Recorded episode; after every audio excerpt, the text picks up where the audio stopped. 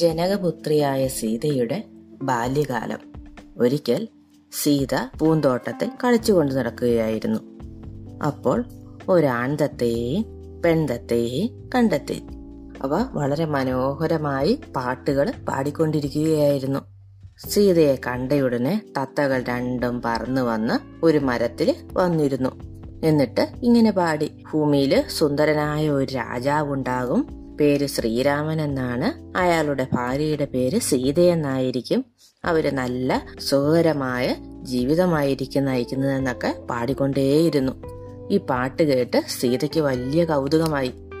സീത തന്റെ തോഴിമാരോട് വാശി പിടിച്ചു. ആ തത്തകളെ തനിക്ക് വേണമെന്ന്. തോഴിമാര് വളരെ പാടുപെട്ട് വൃക്ഷത്തിൽ നിന്ന് തത്തകളെ പിടിച്ചുകൊണ്ടുവന്നു.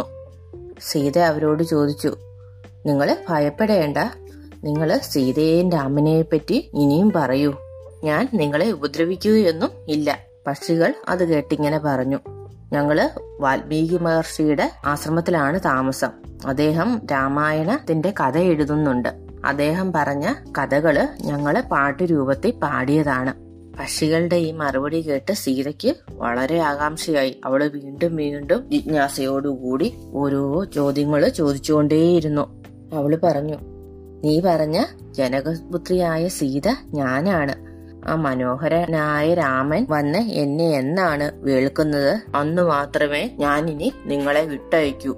നിങ്ങളുടെ ഈ പാട്ട് കേട്ട് എനിക്ക് വളരെ ഇഷ്ടമായി. അതിനാല് നിങ്ങൾ ഈ എന്റെ കൊട്ടാരത്തിൽ തന്നെ താമസിക്കണം. നിങ്ങൾക്ക് നല്ല മധുര പലഹാരങ്ങളും പഴങ്ങളും എല്ലാം ഞാൻ നൽകാം. അത് കേട്ട് പക്ഷികൾക്ക് വലിയ ഭയമായി തീർന്നു അവർ മുഖത്തോട് മുഖം നോക്കി വളരെയധികം സങ്കടപ്പെട്ടു. ആൺപക്ഷി പറഞ്ഞു ഞങ്ങൾ പക്ഷികൾ കാട്ടിലും മരത്തിലുമൊക്കെ പറന്നു നടക്കുന്നവരാണ്. സ്വന്തം ഗ്രഹം മാത്രമേ ഞങ്ങൾക്ക് സുഖം നൽകൂ. അത് മാത്രമല്ല എന്റെ ഇണപ്പക്ഷിക്ക് കുഞ്ഞുങ്ങൾ ഉണ്ടാവാറായിട്ടുണ്ട്.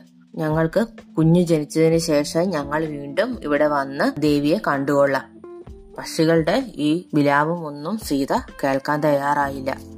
അവൾ വളരെ വാശി പിടിച്ചുകൊണ്ടിരുന്നു. ഇല്ല നിങ്ങളെ ഞാൻ പറഞ്ഞയക്കില്ല. ആൺതത്ത വളരെ വിഷമത്തോടു കൂടി പറഞ്ഞു ഞങ്ങൾ ആ വൃക്ഷത്തിൽ മിണ്ടാതെ ഇരുന്നിരുന്നെങ്കിൽ ഞങ്ങൾക്ക് ഈ ആപത്തൊന്നും പിണയില്ലായിരുന്നു. പക്ഷെ ഇതൊന്നും കേട്ടിട്ട് സീതയുടെ മനസ്സലിഞ്ഞില്ല. ഇത് കണ്ട് പെൺതത്തയ്ക്ക് അതിയായ കോപമുണ്ടായി. അവൾ സീതയെ ഇങ്ങനെ ശപിച്ചു. നീ എന്റെ ഭർത്താവുമായി എന്നെ വേർപെടുത്തുകയല്ലേ ചെയ്തത്. അതിനാൽ നീയും ഗർഭിണിയാകുമ്പോൾ ഭർത്താവിനോട് വേർപിരിഞ്ഞ് ജീവിക്കാൻ ഇടവരട്ടെ. ഇത്രയും പറഞ്ഞ് ആ പെൺതത്ത നിലത്ത് വീണ് പിടഞ്ഞു മരിച്ചു. ഇത് കണ്ട് ആൺതത്തയും ഹൃദയം പൊട്ടി മരിച്ചു. മരണസമയത്ത് ആൺതത്ത ഇങ്ങനെ മനസ്സിൽ പറഞ്ഞുകൊണ്ടേയിരുന്നു. ഞാൻ രാമന്റെ നഗരത്തിൽ ജനിക്കണം. സീതയ്ക്ക് ഞാൻ മൂലം കഷ്ടതകൾ ഉണ്ടാകണം. ഈ ആണ്ടത്തെയാണ് പിന്നീട് രാമന്റെ കൊട്ടാരത്തിലെ അലക്കുകാരനായി ജനിച്ചത്. അയാളാണ് സീതയെപ്പറ്റി അപവാദം പറഞ്ഞത്.